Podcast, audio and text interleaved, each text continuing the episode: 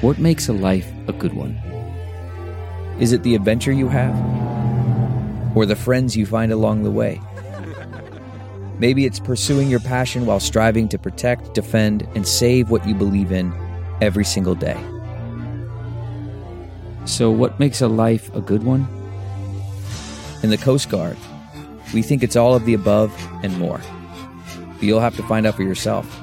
Visit gocoastguard.com to learn more. The comfort of your favorite seat is now your comfy car selling command center, thanks to Carvana. It doesn't get any better than this. Your favorite seat's the best spot in the house. Make it even better by entering your license plate or VIN and getting a real offer in minutes. There really is no place like home. And speaking of home, Carvana will pick up your car from yours after you finalize your offer.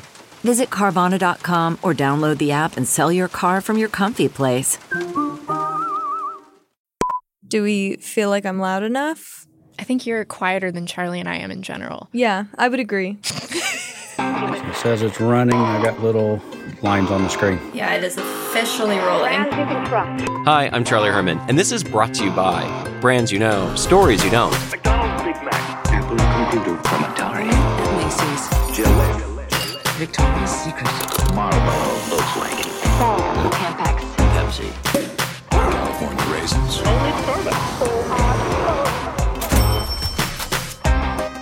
is the final episode of Brought to You By.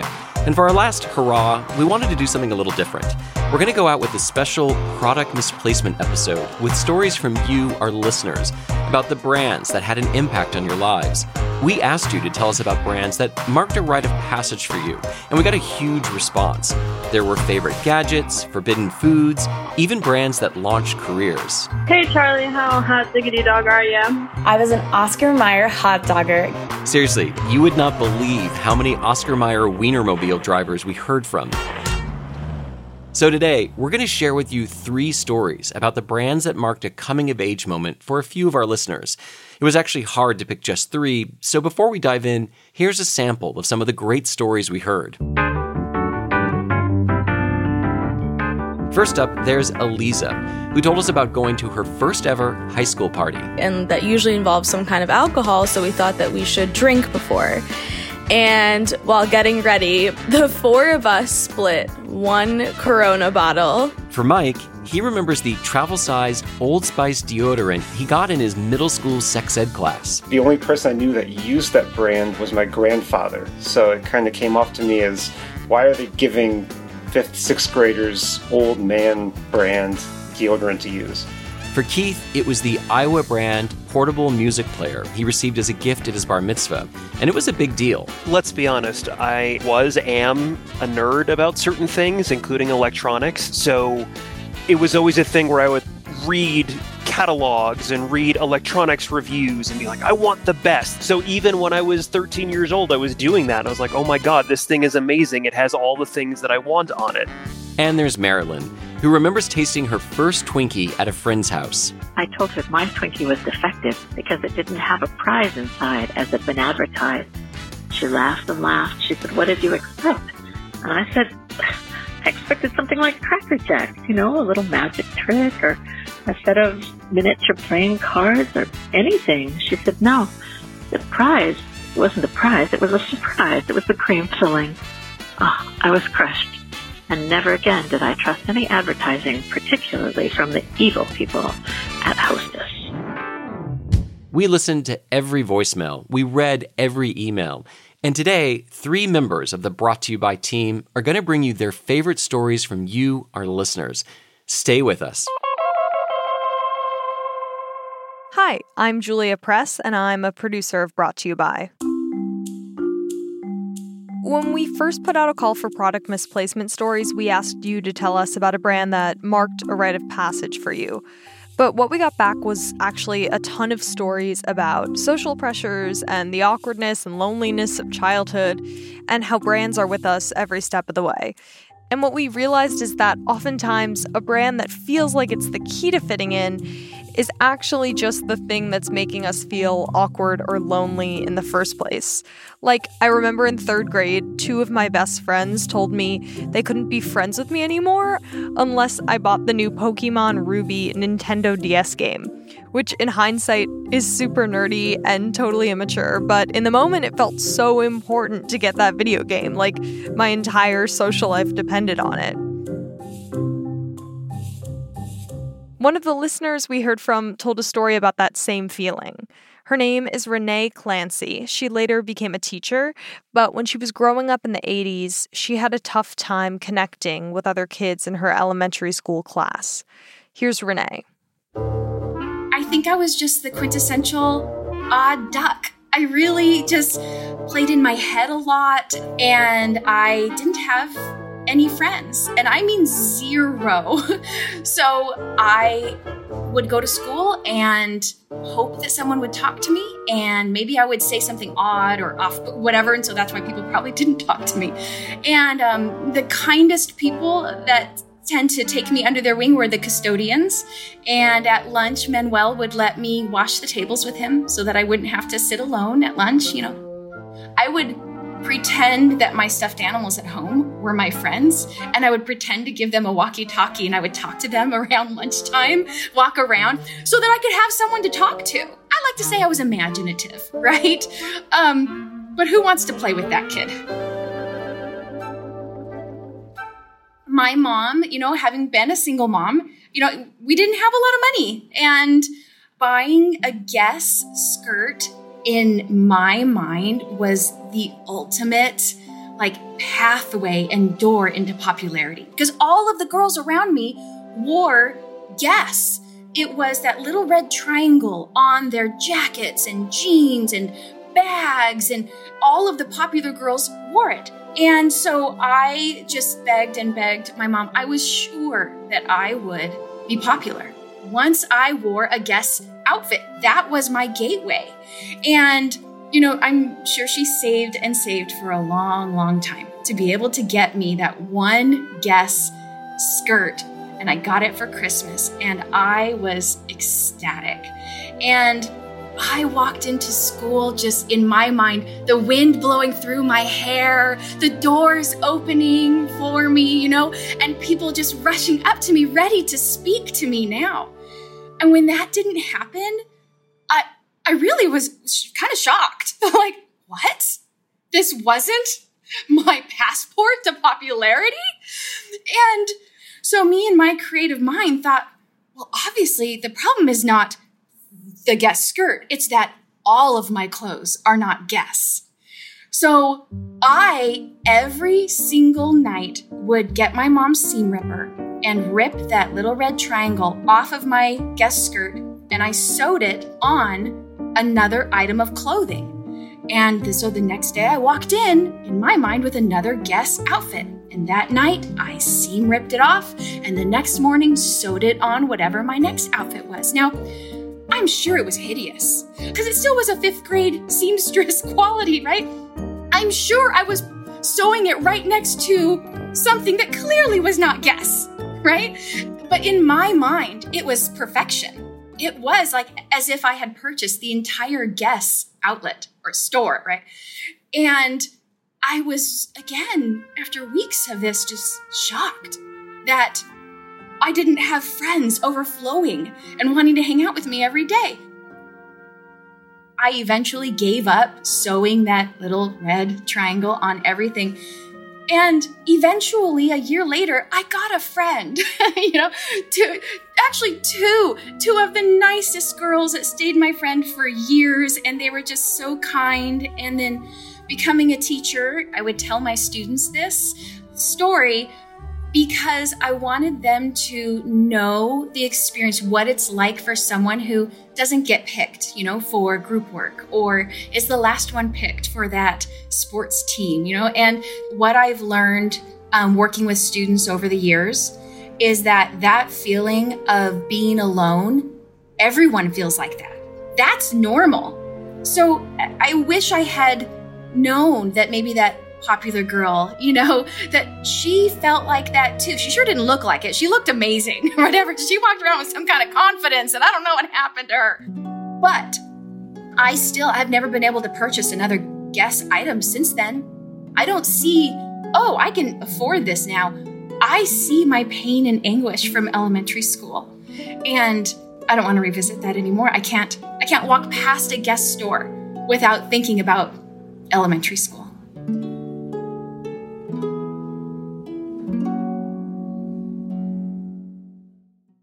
Hi, I'm Michaela Bly, and I'm the story editor for Brought to You By. I'm in that generation between X and Millennial, and I'm the kind of Xennial who is nostalgic for the 90s to an unfortunate degree. I talk about it more than anyone really wants me to. And I know that adolescence was actually pretty traumatic. It wasn't all Doc Martens and Drakkar Noir. But maybe why I keep going back is I love remembering that thrill of feeling grown up doing something for the first time, wearing a bra under your t shirt, or your first real concert or boy girl party. I remember my best friend in seventh grade teaching me how to shave my legs in her bathroom sink with a special razor for women. It was a pink Gillette, and she explained how you always have to go up. And I biked home with bare legs and just felt like I had crossed this line into my future. I was never going back to childhood. Our next story is from Gina Voskov, and she told us about one of those absolutely grown up moments that you have when you're 13. Hers involved boxer shorts it was kind of like a huge marker of a relationship that when you were official, you would buy a pair of Gap boxer shorts for your boyfriend, right? So I'm 13, I think, at this time. I don't know how much you need to know about my boyfriend, but his name is Andy. He was very popular. I had just gotten my braces off. Like it was the first like relationship of my eighth grade year. It was a big deal. He was blonde. I was not, right? Like it was a humongous deal. And my school goes on the kind of obligatory field trip to the nation's capital. He did not go, and I was like, I need to bring back a souvenir. And like souvenirs in my family are very important anyway. That's like a marker that you had been somewhere and you're bringing something back with a whole lot of love. And so like there were magnets in Washington D.C. and mugs and like T-shirts and all sorts of things from Washington. And then I was like, no, this is the time. I'm gonna get my boyfriend boxer shorts. And so, of course, like I go into some mall and make a beeline for the Gap because that's the thing that you have to do, right? That it's only Gap boxer shorts. So I, I'm in the Gap and I'm like, this is it. I'm in a relationship. I'm buying Andy these things and that's when I realized, like, I get to the boxer short area, you know, like they're like folded up in a little package.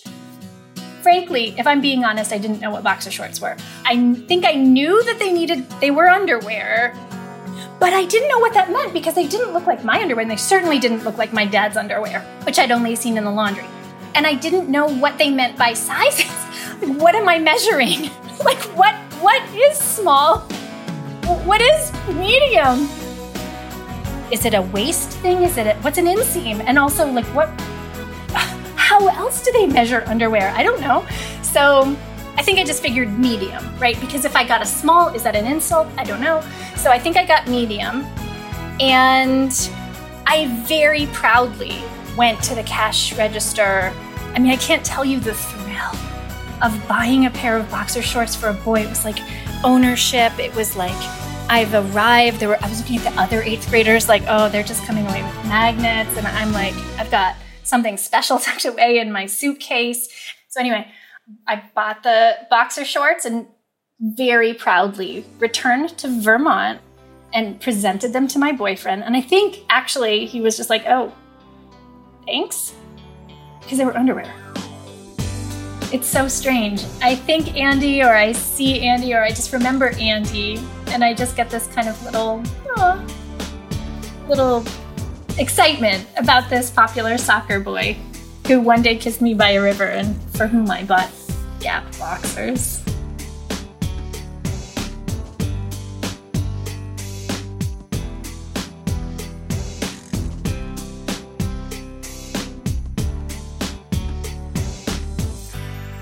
Hey, I'm Sarah Wyman, the executive producer of Brought to You By. Here's a fact about me if anything bad happens to a toy in a movie, I will cry.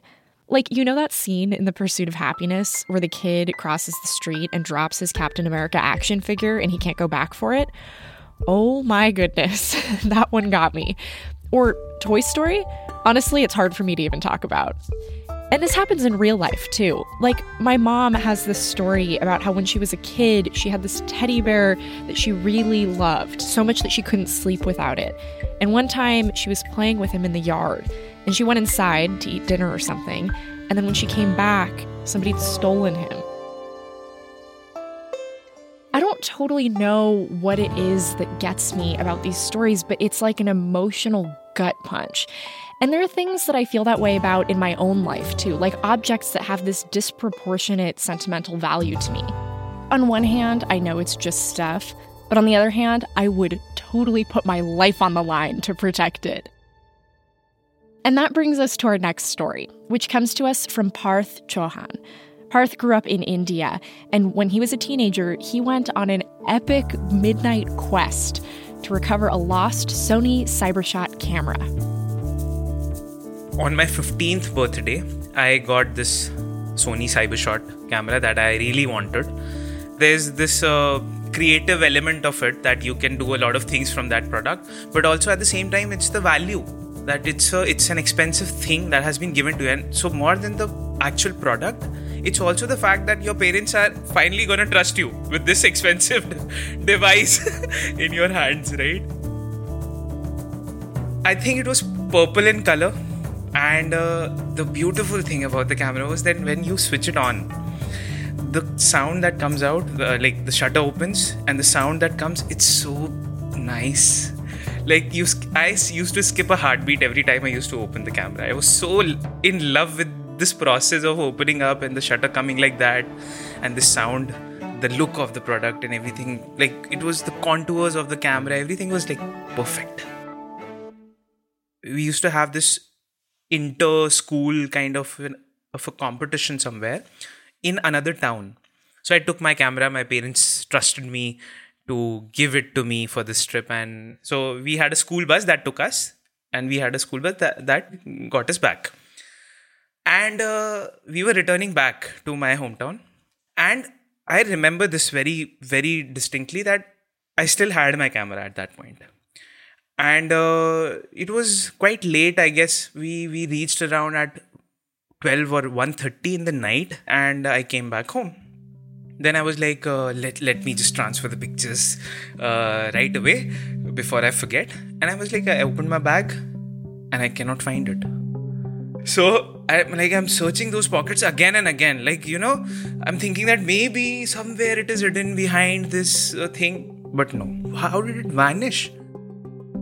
I'm also scared, of course, that I have to tell my parents now that I've lost the camera and my photos are gone. I decided that I will go right now, like at 2:30 or 3 o'clock in the night, to check this bus. And the, the, crazy part is, I live at at one end, and the school is at another end of the city. So we have a scooter, motor scooter kind of a thing so I silently I stepped out, didn't start the engine, took it like for for some distance, just dragged it by my hand so that they don't hear the noise of the engine. And after a point, like I began my this excursion, and I think I, I don't remember, but I think I was crying also. I'm riding the scooter and I'm crying. like it was, you know, it's such a such a melodramatic scene at that point. so anyway, somehow after one hour of riding continuously, I reached that place, that uh, school. I woke up the guards and they were sleep, asleep or something like that. I, I asked them that, can you point me towards this bus that got us? He's like, the bus is not here it's in a different area altogether. It's like 10 kilometers away from here. I'm like, okay. So I like went there now. By I think 420, I reached at the second place. I found the bus. And I couldn't see the driver or the conductor of the bus or anybody. I couldn't. But then I just looked, they were sleeping on the top of the bus. And I was so desperate, like, I climbed on the bus and I woke him up. And he's like, I, I don't know, I have no idea about your camera, I'm so sorry. Obviously, it was a heartbreak. At that point, after doing all that, in my mind, I was thinking that I'll just get the camera, get back, sleep, nobody would ever know that this happened. That kind of a thing, you know?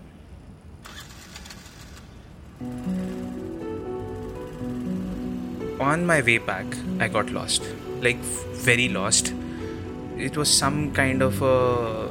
like, no man's land. Nothing is there. Just farms across. There's a river. I never knew that there was a river. I'm like, what? Where am I? What is happening? Trucks are going by, and I'm like, I'm, I'm, I'm done, like super scared at that point. I was just looking at the horizon and it was just getting a little light. Eventually, like I rode for I don't know how long this was such a long ride. I found some something familiar, like okay, this is near my house, I'll make it. And finally I reached my home. I switched off the engine much before my house, dragged it, parked it. And then I'm just thinking what to do, how to tell them that the camera is gone. I'm super scared. And also embarrassed. I don't know what came to my mind. I told them that I actually I just uh, went out in the middle of the night to look for it. And my mom started crying. She was like, Is a camera more than us for you? She was at, like that at that moment. And i and genuinely that was the thing that i was so desperate that i didn't think about their love and their thing. But but with this experience like when i saw my parents reaction that then i understood that nothing can be bigger than that. Like yes tools and products and brands and gadgets make you happy. They are very nice to have. But it's just stuff by the end of the day. Like people think that i make a story i make a drama out of everything. But th- that memory that memory from 15 years back is still there in me. Sony cybershot and how i lost it is like a thing that is gonna be always there with me i think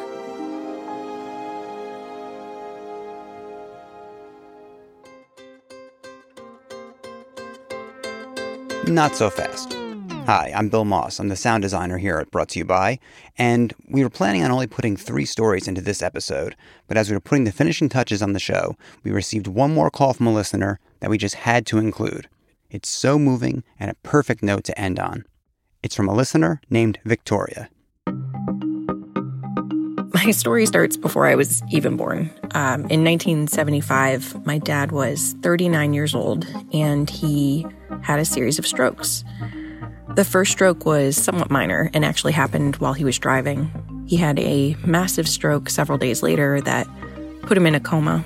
Um, once he came out of the coma, he had years of physical therapy and speech therapy and occupational therapy to get his health to the place where I came to know him after I was born. He could get around by dragging his paralyzed right side. He could communicate um, in a way that some people struggle to understand because of his aphasia. I was born about eight years after my dad's strokes, so this was in the early 80s. Whenever my parents wanted to take us on a vacation, we usually ended up just driving a couple hours to go to Walt Disney World.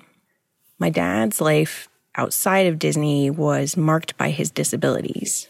People were not always patient enough to listen to him speak through his aphasia, or patient enough for him to slowly walk to where he was going. There were even some people who just assumed he was drunk. I couldn't even tell you how old I was when I heard my first hurtful comment directed at my dad. And it killed me because my dad might have been the friendliest person I'd ever met in my life. He loved to talk to people. He asked them insightful questions about themselves because he really wanted to get to know them. He told great stories about his adventures from before his strokes. He was so nice. Um, he did not deserve the way some people spoke to him. So, that's what life was like outside of Disney. But inside Disney, Disney has long had a reputation for being great for people with disabilities. And in my heart, they earned it. Uh, even back then in the 80s, they had these vehicles called ECVs, electric convenience vehicles. Although I think most people just call them electric scooters. And back then, that was the only place we ever saw them. And he loved them. He was probably too proud to ever be willing to use a wheelchair, but a scooter was kind of cool in his book. So, thanks to Disney, he went from being the slowest person around to being the fastest. I'm sure my mom has lots of stories about him putting me in his lap and zooming away from her, leaving her to catch up to us. Sorry, mom. We could also do things together at Disney. Nearly all the rides had accommodations for people with disabilities. And there really wasn't anything like that outside of Disney. You know, he couldn't play sports with me, he couldn't go on rides at county fairs and things like that, but he could do everything with me at the theme parks. And that gave us so many wonderful memories over the years.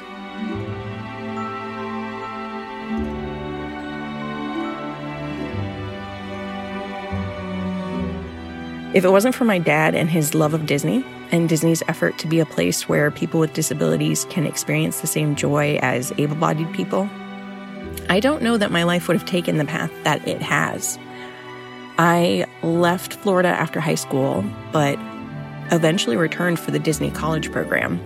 And once that ended, I kept my part time job there for seven or eight years as I finished my bachelor's degree and my master's degree.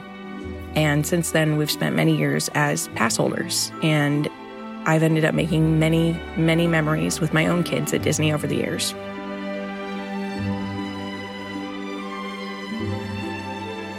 My dad, Ronald Patterson, died three months ago in July.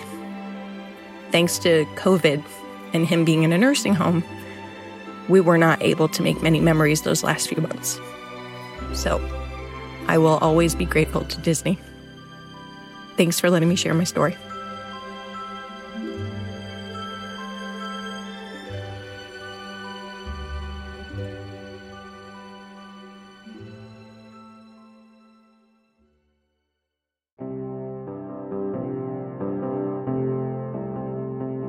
Okay, it's time. This is the last episode of Brought to You By. And if you've listened to the credits of this show before, you know that there is an incredible team behind it. In fact, there have been two teams the team that made Household Name and the team that made Brought to You By. Here they are, one more time. I'm Amy Padula, and I was a senior producer for Household Name. I'm Anna Mazarakis, and I was a producer for Household Name. I'm Jenny, and I was a fellow on the team that made Household Name. I'm Casey Holford. I co wrote the theme song to Household Name back in the day with John DeLore. And I made a bunch of other little versions of the theme, including the Atari version. And I also did a bunch of mixing on the show. Brands you can trust. My name is John Delore. I produced and co wrote the theme song with Casey and gave notes on early episode scripts and just sort of helped figure out what the show was going to sound like, which was a lot of fun. Uh, kudos to the team over at Business Insider. This was a great show to work on. Thanks for having me. I'm Claire Rawlinson. I was the senior producer for Household Name. Hi, this is Peter Clowney, and I did story editing for the show back when it was called Household Name. I'm Gianna Palmer. I was a story editor for Household Name. I'm Carolyn Dubod, and I was a story editor for Brought to You By. Hey, I'm Dan Bobkoff. I created the show, and I used to host it. Household Name Brands you know, stories you don't. I'm Michaela Bly, and I'm the story editor for Brought to You By. I'm Bill Moss, and I've been the sound designer during the Brought to You By era. I'm Julia Press, and I'm a producer on Brought to You By. I'm your host, Charlie Herman. Thanks for listening. And I'm Sarah Wyman. I got to be an intern, an associate producer, and the executive producer of this show. And now I'm the one who gets to put it to bed. Thank you for listening. I know we say this almost every week, but I want you to know that our team read every single email you sent us, every Facebook message, every review, every tweet. And for me personally, it's been incredible to get to work on something that so many people enjoyed listening to or cared enough about to send us feedback. So, sincerely, thank you. Our team is still on Twitter at BTYBPod, and we'll be hanging out in the Facebook group this week too. Stop by and tell us what the show meant to you. Um, it means a lot to us to be able to say goodbye in person. And with that, there's really just one thing left to say. Brought to you by was a production of Insider Audio.